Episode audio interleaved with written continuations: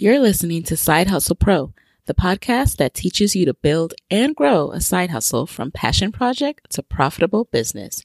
And I'm your host, Nicaila Matthews. So let's get started.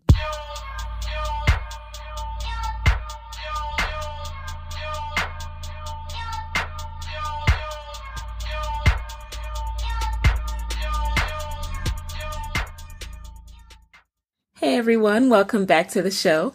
Today in the guest chair, we have a woman who is building a community of creatives all over the country. Melissa Kimble is a Chicago based social media strategist and writer who believes in using social media for good through education and empowerment. She is the founder of Black Creatives, a lifestyle brand for the Black millennial creative professional who is determined to build their best life from the inside out. Melissa is also the senior media manager for Ebony Magazine. Welcome to the show, Melissa. Fill in the rest. Tell us more about your background and your path to your current role as a digital ma- maven by day, Black Creatives community builder by night. Hi, yes. Well, again, thank you so much for having me. Such an, an honor, really, to be a part of the show. I listen to the podcast all the time, so I'm really excited about kind of getting to add my own story to the mix. Um, so yeah, so you did a really great job with really introducing me. Um, I do have a background in communications.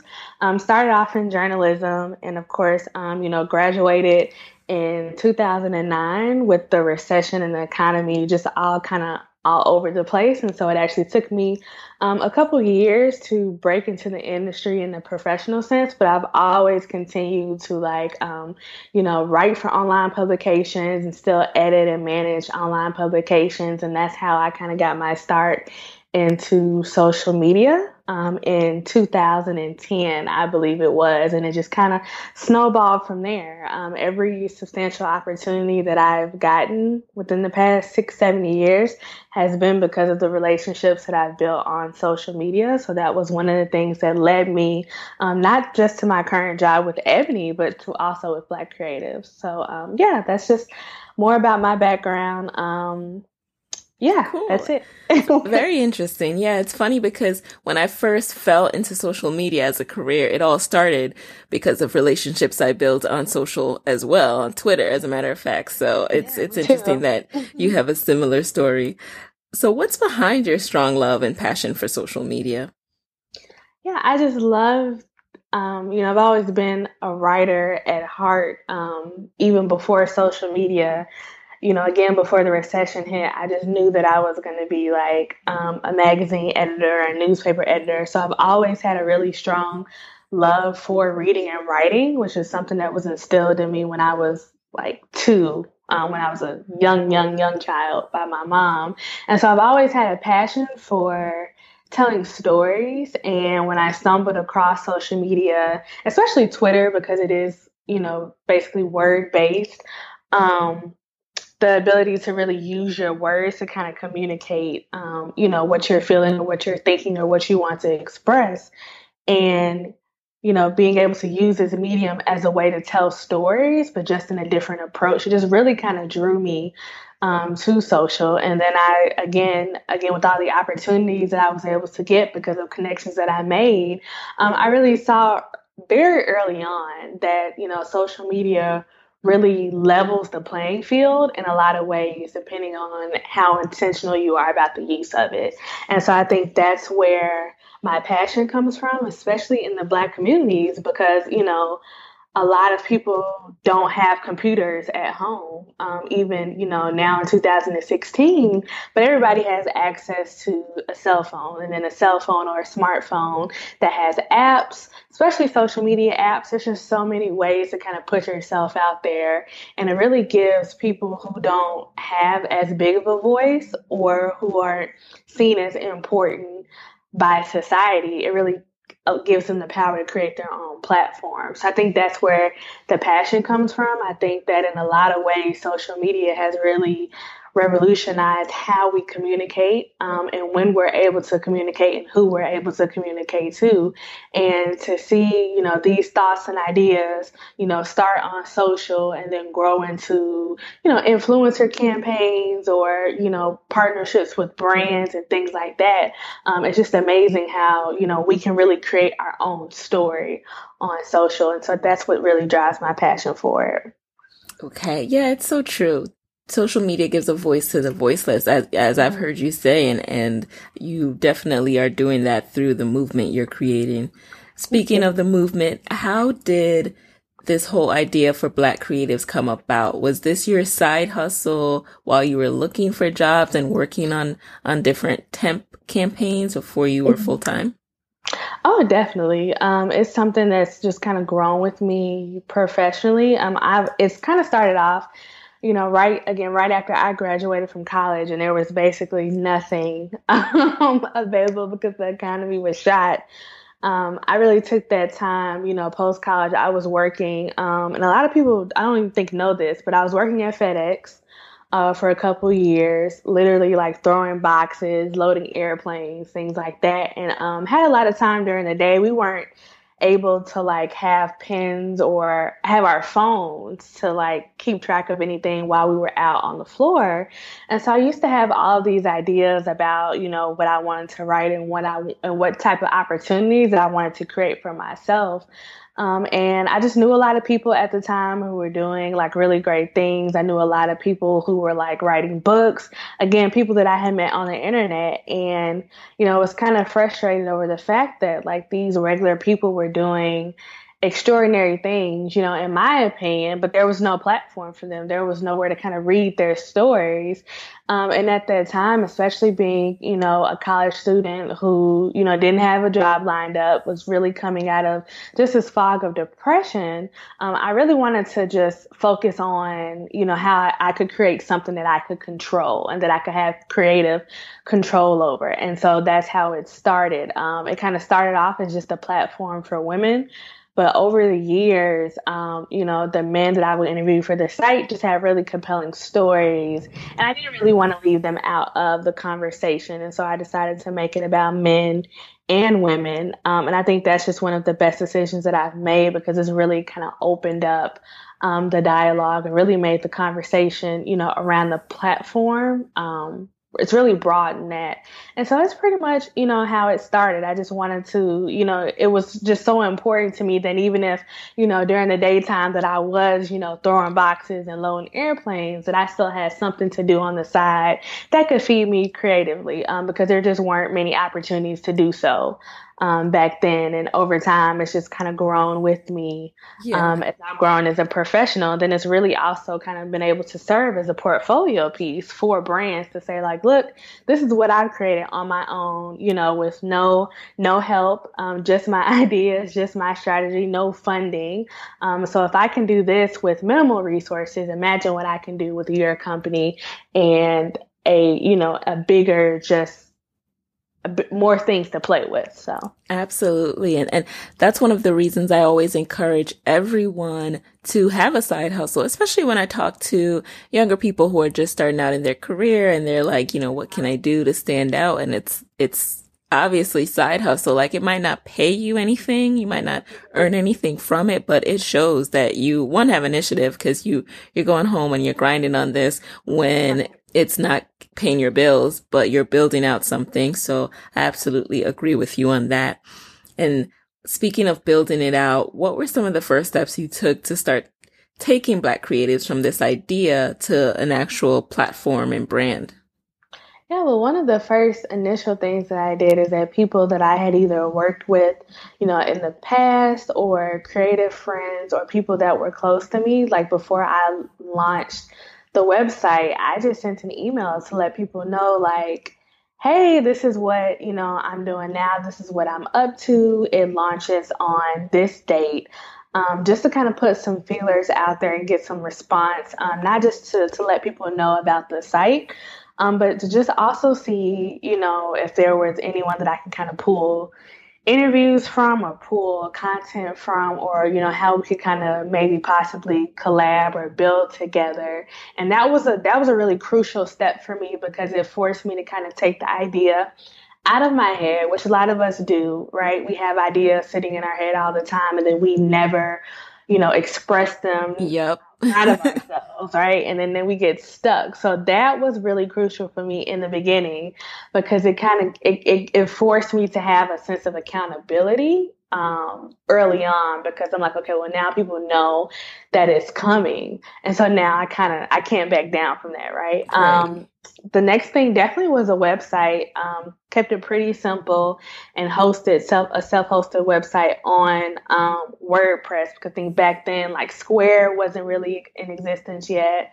Um, what else was like Wix? I mean, it just that was just the easiest way. I know there was like Typepad and things like that, but um, WordPress was just kind of the easiest thing to set up at the time. And you know, luckily I had been been able to build websites in my communications program at school, so I kind of already had an idea of how to do it.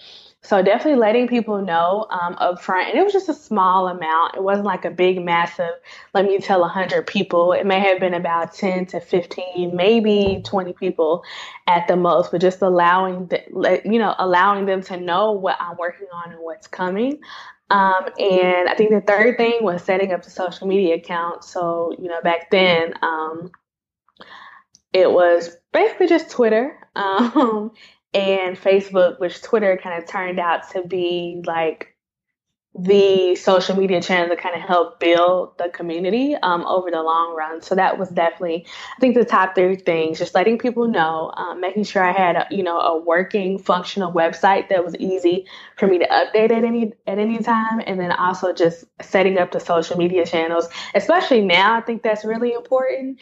Um, if you do have an idea and you know you're really interested in it to go ahead and reserve you know the twitter handle the facebook page yes. The Instagram handle um, even if you don't think you're going to do anything with it right away um, because when I made the change over from my creative connection to Black Creatives, thank God that the handle for Black Creatives was still there. But if I had to reserve those handles right when I had came up with that hashtag, would have been a different story. So I always advise people when you do have an idea in the beginning, even if you're not, even if the idea is not fully fleshed out, but it is something that you know that you want to run with in the long term, go ahead and reserve those names. Um, and it paid off in the long run. And then I just made a, a pretty basic um, kind of one page outline of what I wanted the site to be about, who I wanted to feature on the site, or what types of things I wanted to feature um, on the site. And I just went from there and, you know, gave myself enough space to just really just develop over time. Um, and it's just, it's worked out thank God. yeah. And great, great, you know, point about parking the social media accounts because, and that can also give you a sense of if your handles and all the variations you want are taken, like maybe it'll be an easier tweak to buy a different um, domain name that can match the social handle. So just like being proactive about that in the beginning will help you to be uniform across platforms and, and people can find you better. Mm-hmm. Speaking of finding you now, you um, you say all this so casually, like, you know, you just built a small little thing, but the word and the message and the mission is spreading. And to me, from the minute that I became clued into it, it seems like it's spreading rapidly and all these people knew about this dope community of creatives before me. How did you initially find your target audience and start spreading, uh, just raising brand awareness? Yeah, um, it definitely took years of trial and error to see what worked and what re- and what didn't work. Um, you know, like you said, we we've had a, a rapid amount of success, especially within this past year. But it really took um, behind the scenes. It took a lot of doing things and seeing how they performed for me to kind of really see and see what people responded to for me to kind of figure out okay this is kind of the lane we should stay in we shouldn't do this. Um, just for example you know we kind of started off not doing anything celebrity based and there was a period where um, i wanted to include more celebrity driven content into the fold and it just the audience just did not respond to it. It didn't come up in analytics Um, nobody really engaged with it, and that was like a clear sign to me to be like, um, okay, um, this is not this is not working. So it definitely was something that developed over the years. Um, it wasn't something that just kind of came within a couple of months, and I think that's why it's so important to constantly just do the work and release it and keep doing the work and keep releasing it because it's only you know within that ebb and flow that you find like what works and what doesn't work. And i i think i've had to go through several different I don't want to say identities, but approaches until I found out, like, until I've been able to find out what really works for me and for my life and what I want to do and what I want to put out there, and who, and also who I want to connect with and who I want to serve. Um, because there are a lot of really great platforms out there, um, you know, for creatives not so much specifically for creators of color, but there are really great platforms out there. And I think that a lot of times when you are building and trying to and find your niche, it's very easy to to do what everyone else is doing. But after a while, you kind of have to just really sit down and say, okay, what is it that I want to do? Why did I start this? Um, why did I create this? what am I trying, who am I trying to serve, who am I trying to speak to, um, and just really paying attention to, again, um, you know, how things work and don't work. What is the energy that you feel around certain things when you're doing it?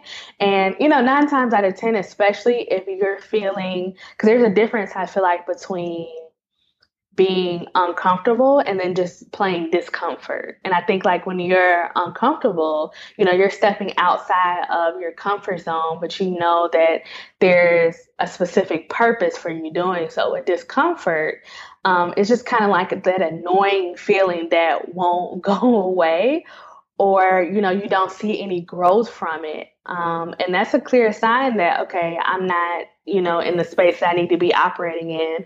What is it that i need to either remove or do more of um, in order to really find like what works for me. And I think that's really important when just trying to find your niche and trying to find your target.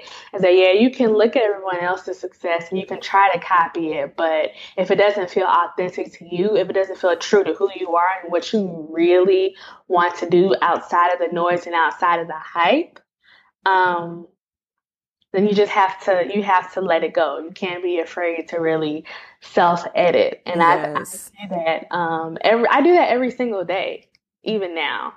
So that's, yeah. that's super important.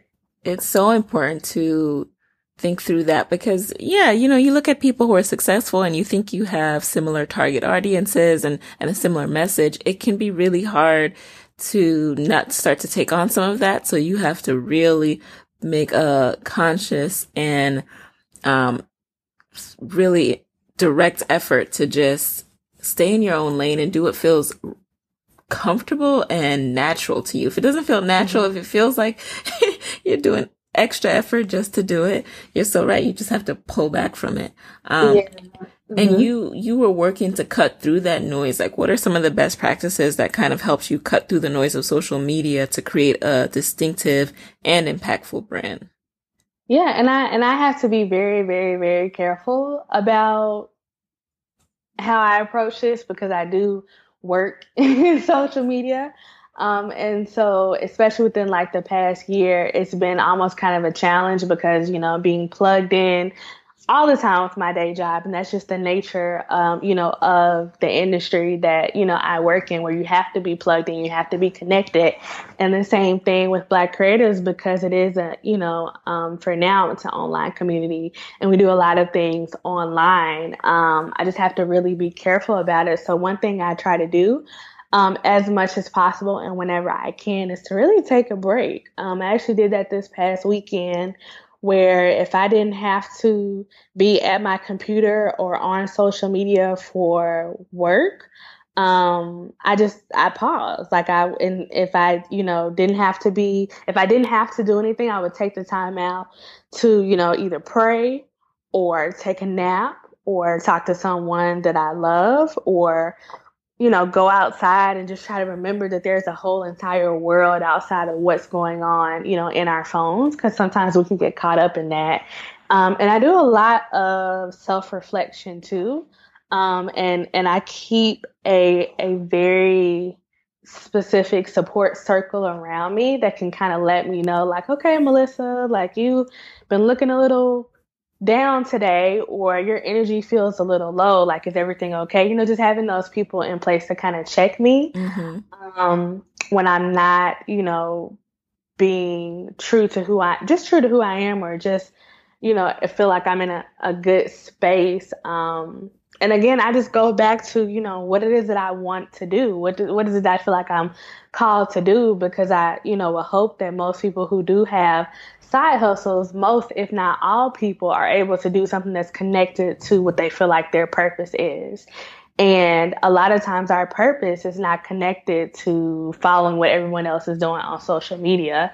And so when I find myself getting into the trap of like comparing, you know, my journey to someone else's, I quickly shut that down. Like I try to make as much time as possible um, for self care. I'm a big believer in breaks and, uh, mm-hmm. you know, you know, and I understand, like, you know, in this life, um, there will be times where you'll have to sacrifice some sleep or have to, you know, or have to sacrifice, I don't know, just your time or whatever. Like, I, I really understand that, but we get so caught up in work, work, work, work, work all the time that we're actually forgetting to live. And so yep. that's something that's been like a big reminder for me, especially lately with so much going on. It's like, okay, like, yes, you have work, but also don't forget to live your life because that's where the inspiration comes from to do the actual work and really just remind myself to, you know, set my own race and set my own pace and not feel like I have to compete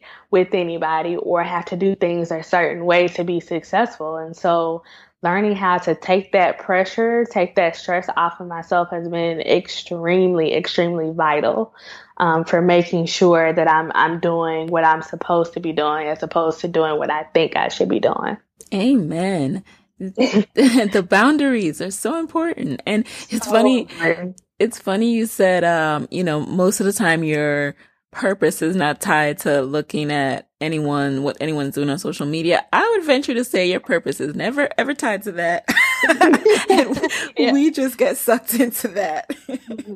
Mm-hmm. It's such, it's like a black hole. Yeah. Like you'll, and I, and I'm constantly trying to like check myself for that. Cause I'm like, oh, I'm just going to get on, you know, Instagram for five minutes right. and I'll scroll and look up, it'll be 15. And you're like, wait, wait a minute. 15. Right. and, and it's something that is hard to manage too when you work in it, right? Like I get on social to get inspiration for new content and then I find myself scrolling through like baller alert and I'm like, wait a second, wait a second. what happened? what happened here? Um, but you, so Black Creatives is mainly an online platform for now, but you guys, you did have a live event, right? How did that go? And, and, you know, what was the, um, intention behind it and what impact has it have had on your business?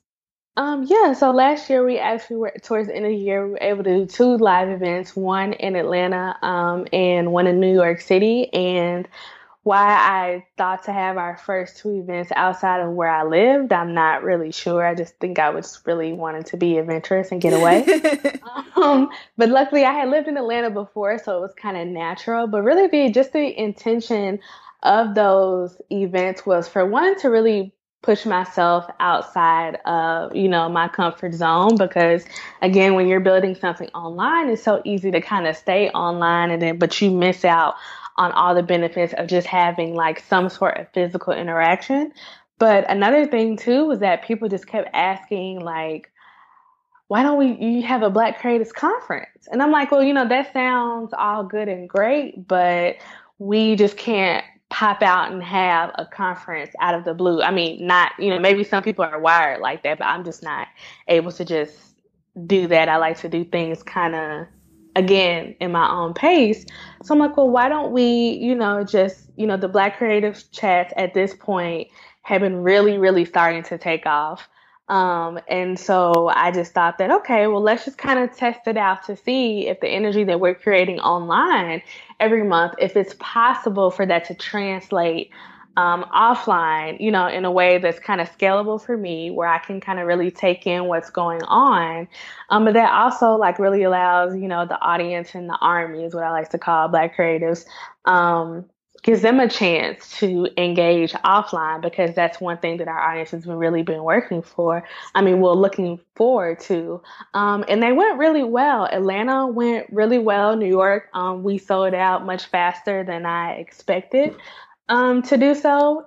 And um, I was, I was, well, yeah, I could say I was definitely surprised by the um, response in a good way. Um, but it was really just amazing to get to be able to meet people, you know, in person. You know, a lot of the people that I had been following like for years, especially in New York, um, and getting a chance to really meet them in person and talk with them and build with them, and you know, even have you know the attendees you know, say like, "Oh God, I'm so glad I came because I got a, you know, I got a job lead from this person, or I got, you know, a, a possible like partner and someone else, or just things like that." So to see, you know, the army in person and to still have that same spirit of community and sharing, and you know, here's this tool, here's this strategy, here's what I've done, here's what's worked um, was really refreshing. Um, and it was really, they both were amazing experiences. So I'm really looking forward to doing it again at, towards the end of this year. Oh, great.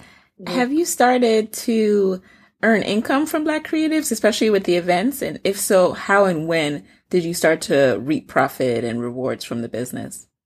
Yeah, so we're we're in a very unique space right now. Um, I was able to make some profit from the event um, but it's um, not something that's been consistent. And so lately, my focus has been to build a team around Black creatives so that we are able to consistently turn a profit. And so I've been taking a couple of different um, workshops and things like that, and speaking with different with a few of my different peers to to get more insight and research on how to build a business because I think that's important too.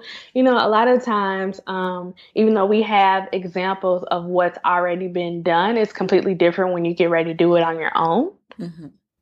And so I've been very mindful of, you know, talking to my peers who have been successful in building um, a sustainable business out of their blog. Like, how can I move forward? And so I've recently just brought on an operations manager. And right now we're getting everything in order to make sure that we're making a profit on a consistent basis because that's definitely the difference between um, you know, having a hobby and then having like a legitimate right. side business. And yeah. so we're opening up, um, you know, a Black Creatives shop within the coming weeks as well and really introducing new programs and new experiences into the fold to kind of test out to see um, what works for the audience what doesn't and, and, how we can interact and engage not only with the audience but also with different brands because there are a lot of brands um, and corporations out there who need our help and need our insight. and so that's definitely um, what I'm looking to next as okay. far as um, building a profit around Black creatives. So you're kind of investing what you have earned back into the business to build out the team. Definitely. Definitely. That's exactly where I am right now.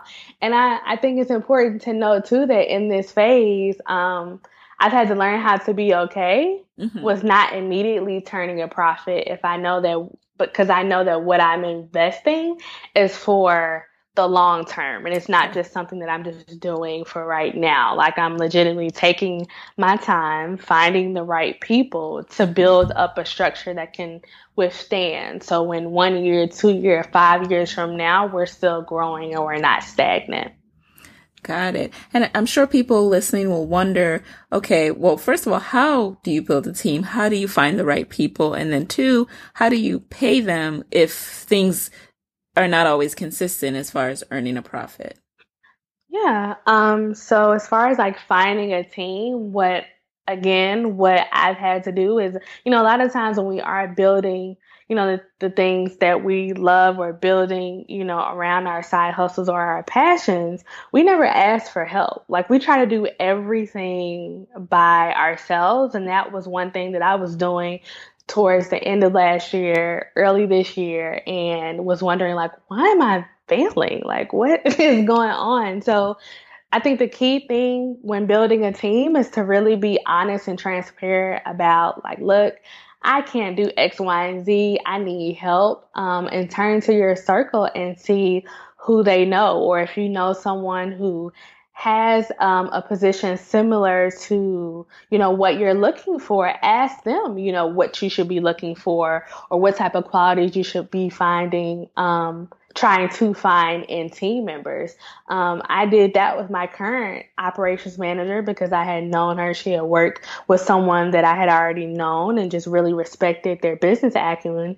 And it was asking her one day, like, hey, what do I look for in an operations manager? And she goes, hey, uh, did you know I'm looking I'm taking on more clients and I had no idea. So if I had never put myself out there to ask those questions about what I should be looking for, um, it would have never happened. And so I think you have to be really, really honest with yourself about what you don't know so that you can start to ask the questions that'll get you the answers you need. And so nine times out of 10, who you already know, someone that you already know in your circle has some sort of, you know, key or a connect that can kind of lead you to um, building that team. So if you're looking to build a team, put it put it out there. Like Let put it out know. there if you need to, um, because a lot of times we don't do that. We just kind of expect to kind of stumble upon people um, or teammates, you know, on our own. And a lot of times that's not the case. Um, and then also who's already a part of maybe your audience that really wants to help. Like pay attention to those people um, and really, you know, give yourself time to have a really open and transparent interview process um, with these people that you're looking to build to bring on because essentially you want this to be the foundation of, of you know what you want to grow and so i think a lot of times we tend to rush through that mm-hmm. and so i was committed like okay i was looking for operations manager earlier in the year and i was able to find someone um, I want to say beginning of August or end of July, beginning of August. Um, and I really had to learn how to be patient because the people that I was coming across and the people that I thought would be a good fit for what I wanted, um, they weren't. Mm-hmm. and so I had to allow myself to, you know, be okay with that. And then you, I think, too, one important thing also is just to really be specific about what it is you want and what it is you need. If you know you don't have time, to do, you know, maybe like social media management, but you know exactly what you're looking for or who you're looking for, don't be afraid to, you know, keep that standard, even if you can't find someone. You know, I would rather, you know, wait a couple months to have to find the right person and to hire somebody than a couple months later I'm trying to undo the damage that um, either they've done or just a situation, you know, has manifested because I wasn't willing to wait. Right, right. And yeah. so you have an operations manager now and, and you're adding new members. What has changed in your business as far as how you structure it and how you think about it now that you have some of these new team members? Oh my God. Um, it definitely forces you to be more accountable because now it's just not it's just not me anymore that, you know, me building a business depends on now you know i'm working with someone and part of her livelihood also comes from what i produce or what i don't produce. It's also really forced me to be intentional and really own what it is that i have. Because i think just because you know you know we do we have to do something on the side we kind of don't give it as much respect as we do our full time hustle but this has really forced me to put, you know, what I'm hold what I'm doing with black creatives in the same regard as I would, you know, Ebony or, you know, whoever else I was working for um, before then. Like it's really forced me to take myself seriously and and get out of that mindset of just because I'm not operating on a scale where I have a hundred employee employees or, you know, we have a hundred K followers on Twitter. Um, that I can't operate at my best or operate operate at my highest. And then it's also forced me to be really open and honest and really communicate with people um, when things don't go as planned, you know, because I do have a full time job in an industry that's super, super demanding.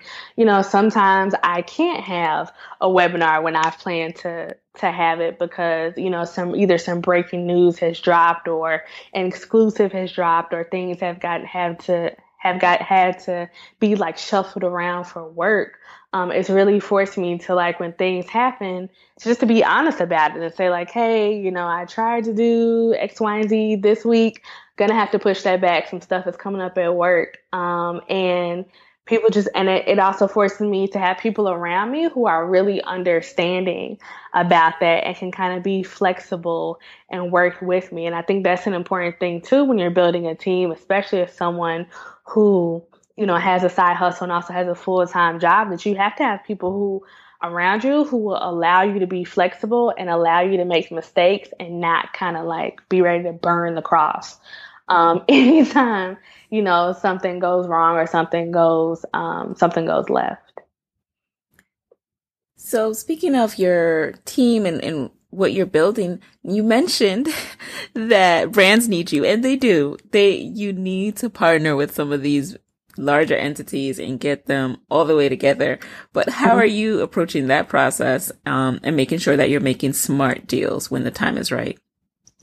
Yeah, so definitely um, always keeping what the what the army needs up front. Like always keeping what my audience needs as the top of mine. And if it doesn't fit, it doesn't fit. And so luckily I've been able to work at some different agencies where I've seen like how sponsorship decks work um, and stats and statistics or whatever, like on social or just your Google Analytics and things like that, um, that you can include in the deck to kind of give them, you know, that data side, but then also just being, again, going back to honesty, going back to communication, like letting them know, like, hey, like this is an audience that is still sorely underrepresented um, in our culture. A lot of times when we do hear like the word creatives in mainstream, it's not talking about black people um, or black millennials, frankly, for that matter. And so just being honest with, you know, hey, this is a group that's, you know, either underrepresented or misrepresented. Um, and is really a an army of cultural like creators, innovators, crafters, and things like that, curators um, that you need. And so when I'm seeking out companies, you know, for sponsorships and for partnerships, I'm really looking at, you know, the company's track record because just because, you know, I'm seeking sponsorship from you doesn't mean that I'm not interviewing you just as much as you would want to interview me. And I'm not doing my research just as much as you're probably doing your research about, you know, us and, and black creatives. So I really take the time to see, you know, what are they doing, you know, for communities, especially when it comes to quote unquote diversity, you know, what are they doing, you know, for minorities um, in their communities? What type of initiatives are they a part of? Who are they supporting?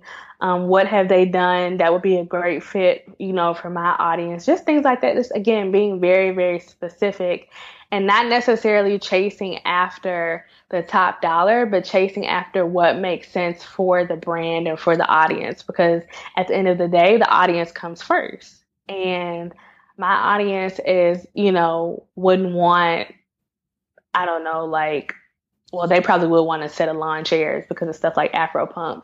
Um, but you know, it just, I would just make sure that the deal makes sense and really has, you know, the audience up front and yeah. that we're very clear, you know, on the back end of what our values about are about and what we stand for and not backing down from that and not curving or bending um, every time a brand says they want to do something if it doesn't work. Yeah. So what steps are you taking to continue to build brand awareness now that, you know, black creatives has gotten a pretty substantial following, but it can always, you, you can always grow. Um, so what are you thinking next? Yeah, so next we're definitely going to do continue doing um, the Twitter chats with a little with a little bit of twist to just further um, distinguish ourselves from what everybody else is doing, and that's not you know any type of slight or shade. It's just that you know I'm just a big believer in what what you have that's already working you should already be wanting to constantly improve that to make it better and better um, as an experience for your audience. So definitely improving the Twitter chats is one thing, but also continuing um, doing more live events. Um, especially coming like coming up within this fall, we're going to try to do a couple of different cities Um, and then also creating different experiences and ways for the audience to really access opportunities, but then also from like a back end perspective, really, um, you know, it's been, you know, Black Creatives has really been like a platform for creatives of color, especially like creative, you know, professionals or whatever. But now I think it's really time to start to raise the bar and get specific on what type of creative and mm-hmm. what type of mindset is welcome, you know, within this community. Our tagline is really do the inner work, which means there's a, a really heavy focus on personal development and self development. And so there's a different type of mindset um, around that than it would be kind of your average person. Um, I feel like. Yeah. And so, you know, people who are positive, but who are really focused on actually doing the work um, and really, you know, just creating a culture and turning it and letting the uh, I'm sorry, letting the brand grow into more of a lifestyle as opposed to just a platform because I think a platform really kind of boxes us in a little bit. Um, you know, I had a friend, um, Michael Jones from the Stylish Standout, you know, we were having a conversation about this and he was saying, okay, well, platforms, they change. Like if Twitter, can be gone tomorrow. Facebook can be gone tomorrow. Snapchat can be gone tomorrow. Instagram can yep. be gone tomorrow. What happens when those leave? So you don't want to necessarily look at yourself as a platform. And so that really kind of spearheaded the idea of, of moving it into a lifestyle and a lifestyle brand and it really representing something that's bigger than just one person. So really um, reinforcing that with like just like a mini, you know, rebrand and really being intentional about every step that we make, every partnership that we make, um, you know, everything that I appear on as a representative, you know, of the brand, um, really, really being mindful and specific of opportunities that we take on or things that we can be a part of and even something that's uh, when it comes down to something like as the the twitter chats um, we get a lot of inquiries about like how can you be a guest and how can you do this? And honestly there's never been um, a specific process in mind for the twitter chat guest it just has to make sense for the audience um, and it just has to make sense for the brand and I think that's one of the things that I'll continue to do. I think it, it really helps me to cut down on the noise and kind of hone in and really be more intentional with every step I take. So I think that'll be the key for this next level of, of growth is that for me to not continuously focus on if I'm making the right moves, but the moves that I'm making, am I being intentional with them? Got it. And now, before, before we get into the lightning round, I do mm-hmm. want to touch on, shift gears for a second and touch on side hustling specifically because, you know, in your day to day, you mentioned that you are plugged in completely for your current employer. When you first took on that role, how did you bring up the topic of Black creatives with your current employer? And did you feel like it was relevant to let them know? hmm Yeah, um, I definitely felt like it was relevant because, you know, luckily Black creatives and Ebony both centered around Black culture.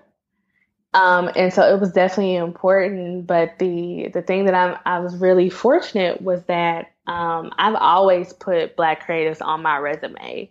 And so it's always acted as like a portfolio piece. So when I, you know, put my portfolio together and I show it to, and I was showing it to prospective employers, I've always included um, Black creatives in there. So it's on my, it was on my resume. Okay. Um, it was on inside of my portfolio piece. And when I had interviews, I would usually, if someone asked me a question about work experience or history or why I feel like I'm qualified from for a certain position, I would always take, you know, what I've learned and what I've built through Black creatives and mm-hmm. apply that to whatever job it was that I was um, you know interviewing for so it had always been it had always been a common practice and so when i um, started with my current employer they had already known mm-hmm. about black creatives they're already fully aware of you know what I was doing on the side and how that contributed contributed to like the skills that I could use for the position.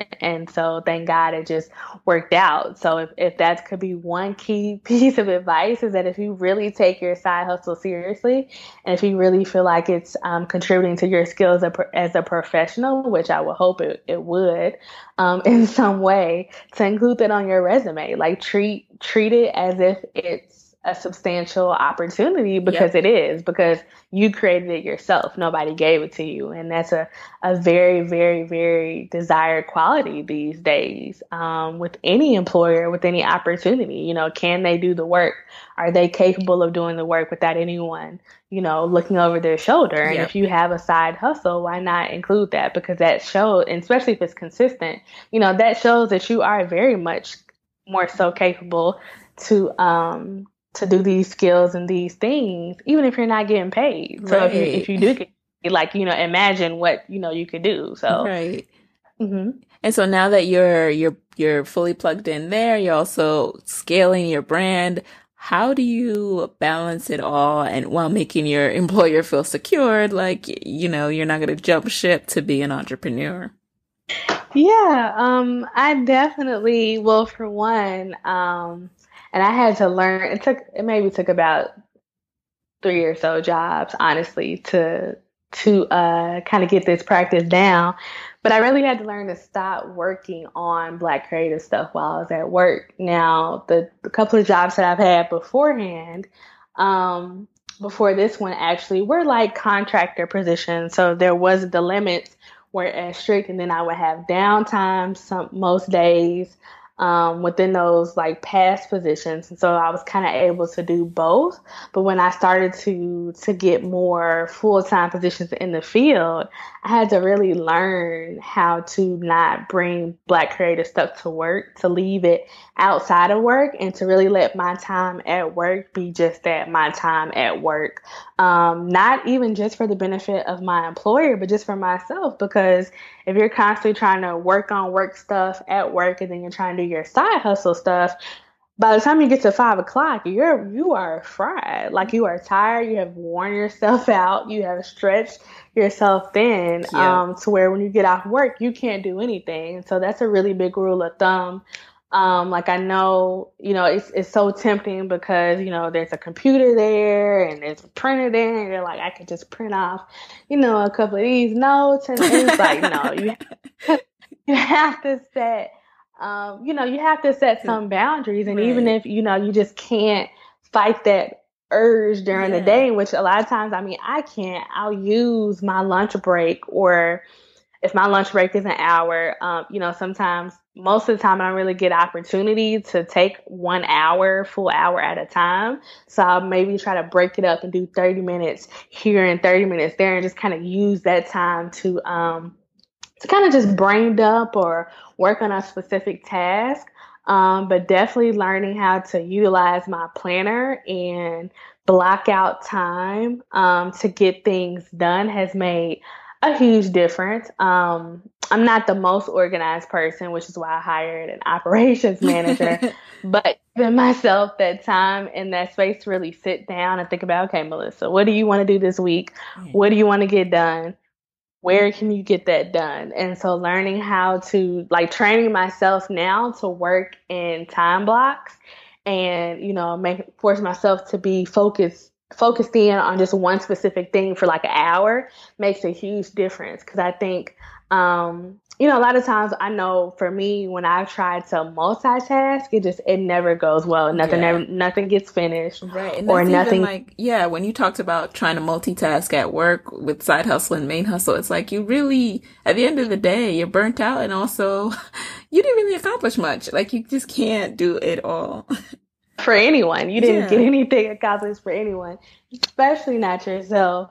Um, so that's that's been a big thing. That's been a, and honestly, that's been a really hard lesson mm-hmm. for learn. But I mean, once I got tired of being tired, that's when I was like, okay, you got to have some boundaries. And so, you know, even so with doing that, like you have to to realize that you're not going to get everything done in one day. Um, you have to slow down you have to allow the process to serve its purpose. And it can only do that if you're taking your time. If you are rushing, trying to get, oh, it's Monday, let me get all of my blog content done for the entire month of September. Like that's impossible. impossible. Um, really, I really had yeah. to learn how to stop putting so much pressure on myself and stop acting from because essentially it's a it's a place of fear, right? Yeah. You're trying to rush and get this done and right. rush and get this done and like, oh, let me get this, I need to get this out.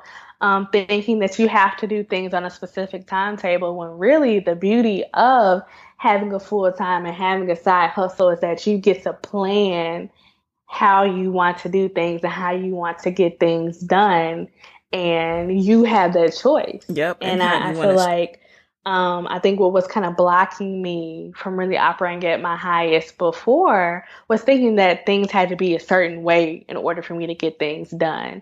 And once I took that pressure off of myself and decided, like, okay, this is how I want to do things, this is when things will get done. I'm not operating off of anyone else's timetable. Yep you know what I think I should be doing right now, going back to that, um, it's made a huge difference because we put we put so much pressure so on ourselves. Much. I actually saw just saw a quote today about that. It says anxiety happens when you think you need to get everything done at once. And it's so true. You don't, you, you just tell yourself that.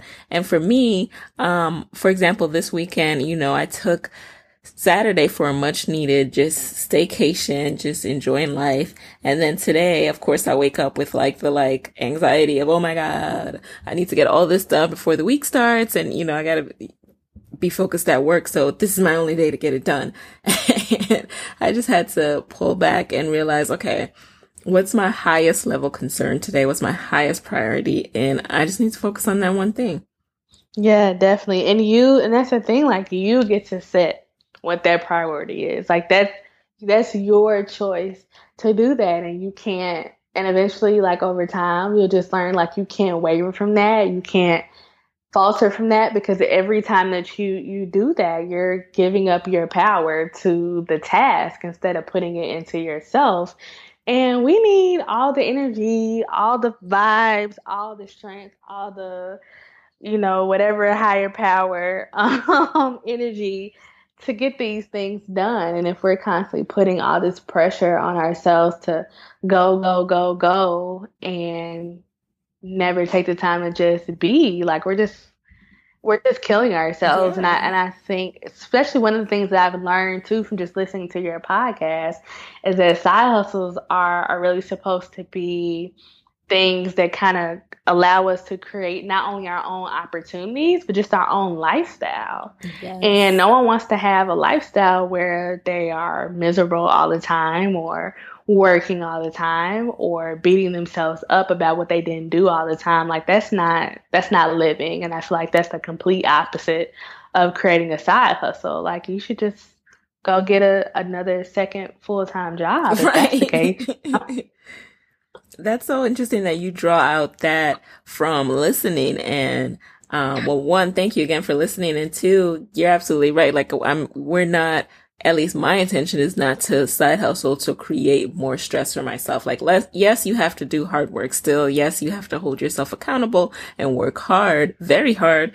Um, but you get to decide the pace at which you do that in your schedule. So the, the, hope is that you're not stressing your life out. right. And I think too, a lot of what um, you know, we're working with black creatives to target too is that like, yes, you know, the hard work is is guaranteed, but the suffering part of it and the struggle part of it is definitely optional. You don't have to suffer through anything. You yeah. don't have to struggle through anything. If it's that hard, if it's taking that much of a toll, you know, on you in whatever way, then it's just not for you, yeah. you know? So or I definitely need to rethink what you're doing or how long you've been doing it with this same kind of result and feeling too, you know? Sometimes we got to let stuff go. Mm-hmm. Exactly. All right. And with that, I think that's the perfect segue into the lightning round. Um, so here you're going to answer the first thing that comes to mind. You ready? Yes. Okay. I just need to get Popeyes out of my brain. I'm ready. Alrighty. Um, number one, what's an online resource that has helped you in your business that you can share with the Side Hustle Pro audience? Yeah, um, I'm a really big fan of the Everyday Girl. It's a professional site for women um, that's based here. The Every Girl, sorry, that's based here in Chicago. Um, just reading kind of even over the years, just reading their insight on like careers and things like that um, has been really helpful. And then I'm also a really big avid reader of Fast Company, and even just reading that magazine every month, I feel like my business acumen goes up a little bit each time. So, oh, cool. Um, number two, what's a personal habit that has helped you significantly in your business?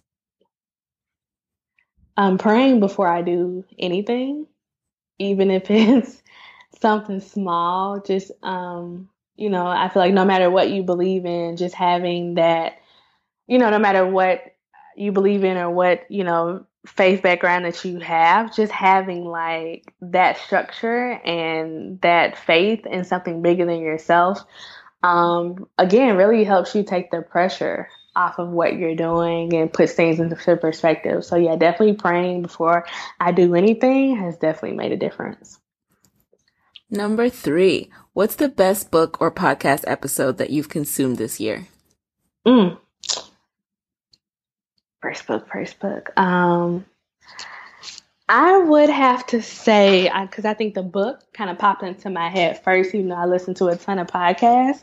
But um, this year, I finally got a chance to read Succeed, Succeeding Against the Odds. Um, it's the autobiography of John H. Johnson. And for those who don't know, John H. Johnson was the founder, um, you know, of Ebony and Jet Magazine and Fashion Fair Cosmetics. And his book, I'm not sure why it's not required reading, um, but it, it definitely is. And I'm not just saying that because I work at Ebony, mm-hmm. but because this was one of the most inspiring autobiographies that I've ever read. Um, oh, wow. I think because it had a lot to do with media and with journalism, and because, you know, that's where my career is, um, and and having, of course, been a fan of Ebony since forever, um, seeing his journey and seeing him, you know, come from Arkansas City, Arkansas, when he was a, a teenager to come to Chicago and being dirt poor and just rising above that and really literally working his way out of poverty. Um, it's just one of the best like stories ever. And I and I think too because it's coming from you know, again, a black pioneer in the media space, and we don't really oftentimes get to read or see those stories as much as we like. Mm. So it was too was really refreshing to kind of get a story that I could actually relate to because you know my grandparents migrated from the South in the you know in the 20s and in the 30s, um, and just really gives you a lot to relate to, especially if you're you know a young person of color who, you know, we're stressed out now with all the tools and technology that we have at our disposal. And he only had $500 and look what he built. wow. so I'm definitely, I will link to that in the show notes for this episode. Awesome. Number four, who do you admire and why? I admire my mom. Um, I mean, not only because of the sacrifices that she made as a single mother, but because I've really, over time, watched her grow into a woman who went from constantly pleasing other people to learning how to put herself first and make herself and her happiness a priority, and watch how that kind of changed the entire trajectory of my life. Like, she was was never afraid to like leave Chicago and and go after what made her happy. Um, and I just really I just really admire that about her. She's always been self sufficient, always been independent. And again, just to see her be really more intentional about her happiness has been really inspiring to me. Oh, that's great. Number five, what's your parting advice for fellow women entrepreneurs who are, you know, still in the, the juggle with the full time job, but also have a growing side hustle? Mm-hmm. Done is better than perfect. Um, and that's that's something that um, my friend Sakita Holley says a lot. But it's so true because we hold ourselves to these standards. I don't know where these standards come from that everything has to look a certain way or be a certain way for us to put it out into the world and just hanging on to that per, that sense of perfectionism is really holding on to like a fear that we're not good enough to do to do the things that we want to do and so just to really just let go of that perfection and just do it. And like literally be intentional every day about doing the work whether you see a, an instant like reward from it or not so just do the work. Just do the work. Like at the end of the day that's what matters and that's what's going to carry things not what you think of doing and not what you plan on doing and not what you discuss doing but what you actually do um, and just to be mindful of that and be mindful of your actions and and put the work first. Like take your ego and emotion and all that kind of stuff, take it out of the, you know, take all that stuff out of the equation and just really mm-hmm. just focus on doing the work um, because that's really the bridge between yeah. where you are now, what it is you really want to do. Amazing. I love that answer. And that I listened to Sakita's uh, podcast as well. I, I remember um, that episode that she titled Done is Better Than Perfect was, I think that was like the last thing that just made me say, you know what, I'm going to do this. Like she mm-hmm. talks about like, listen, I'm recording this with my earbuds and yeah. bands and I'm making it work. And I was like, you are right, Sakita. I'm, I'm going to make it work. It's awesome. So, yeah, I love her podcast. I love her so podcast. Much. And I try to keep that in mind all the time when I'm I'm procrastinating because I want stuff to be perfect. And I just need to do the work, like you said. So before we close, tell us what you're currently working on and what's next for Melissa and Black Creatives. Yeah, so for right now, um, again, as I mentioned earlier, just continue to slowly, like one person at a time, really build up the business um, around Black creatives. Luckily, because I, you know, am blessed to have a full time job that I can kind of really take my time in that department and not rush. So that's one thing that I'm really looking forward to. I'm definitely doing more events um, and more in person, offline events as opposed to doing so much online. I really want to spread the movement around to different cities. And so, you know, we are looking for sponsors. So if you're listening to this podcast and you have an employee who you think would be a great, you know, if you work for an employer who you think would be a really great fit, um, send them my way. Um, so definitely just working on that and really building up relationships with these different brands and corporations that want access to the black creative, you know, millennial professional, but don't have a way to get in. Um, I just really want to position the brand as the brand um, for this demographic and where they need to come to. So if they need to know about, you know, which podcast should we attach ourselves to, or how can we get you know, a more diverse, you know, pool of candidates for positions that we're looking for, like things like that. Just really strengthening and building relationships with corporations and with brands because I mean they they need us. Um, but we need them just as much, not from just a monetary, you know, or financial sense, but because in order to grow, you know, as creatives, we need opportunities, we need experiences. Right. So just really looking forward to creating like a win-win um, situation for not, you know, just the brand and not just for the audience, but also for corporations and bigger brands that want to kind of join in. Got it. And then, what's the best way for listeners to connect with you after this episode? Yeah, so definitely, I'm always on Twitter. Um, it's at Melissa M E L I S S A underscore Kimble K I M B L E. That's my Twitter handle. Um, that's actually my social media handle across um, Twitter and Instagram. Also with Black Creatives, BLK Creatives is actually, you know, very active on Twitter. That's like our top um, platform. So you can reach us there. Um, there's also the email address in the Twitter bio. So if you want to reach out about a potential, you know, partnership or just want to drop a line and say, hey, um, you know, you can always find us on social media. Then, of course, the website. And there is a newsletter to sign up for as well. Um, and those are all just different ways to kind of, you know, reach out and just say hi. We're very friendly. Um, I promise we don't bite. and nine times out of ten, you can normally find me. I'm usually on Twitter at yeah. some point throughout Have the day. Have you ever tried so to partner with Twitter? Um, that I just jumped out at me, you know, with something we didn't touch on, but mm-hmm. um, Black creatives. It makes me think of their um, Blackbirds affinity group. Mm-hmm. Mm-hmm. Yeah, it's something that I would love, love, love to do, and it's it's actually one of our goals um, for the next six months is to see how we can partner with um, Twitter and with Blackbirds. Like I think what they're doing has been amazing, and I think that once they kind of get privy to what it is we're doing mm-hmm. at Black Creatives, I think it just makes a lot of sense because you know I definitely, undoubtedly, like we've been able to grow a lot because of Twitter. Um, has been very huge and very instrumental in our growth within this past year. And so I would definitely love to be able to collaborate with them, and it's one of our goals. Yeah, I think it would make so much sense. Yeah, it it, def- it definitely would. It would make a lot of sense. Alrighty, well, I wish you good luck with that. You know, keep me posted. I think it'll be an awesome connection and partnership. And with that, I just want to thank you so much for joining us in the guest chair today, Melissa. It's been awesome talking with you.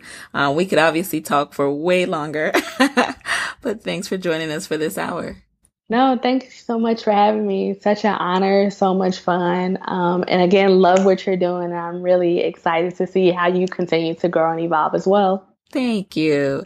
And there you have it.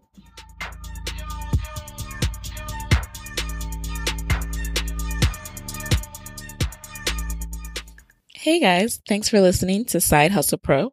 If you like the show, do me a favor and subscribe, rate, and review on iTunes. And if you want to hear more from me, you can find me online at sidehustlepro.co and on social media on Instagram, Twitter, and Facebook at Side Hustle Pro. Talk to you next week.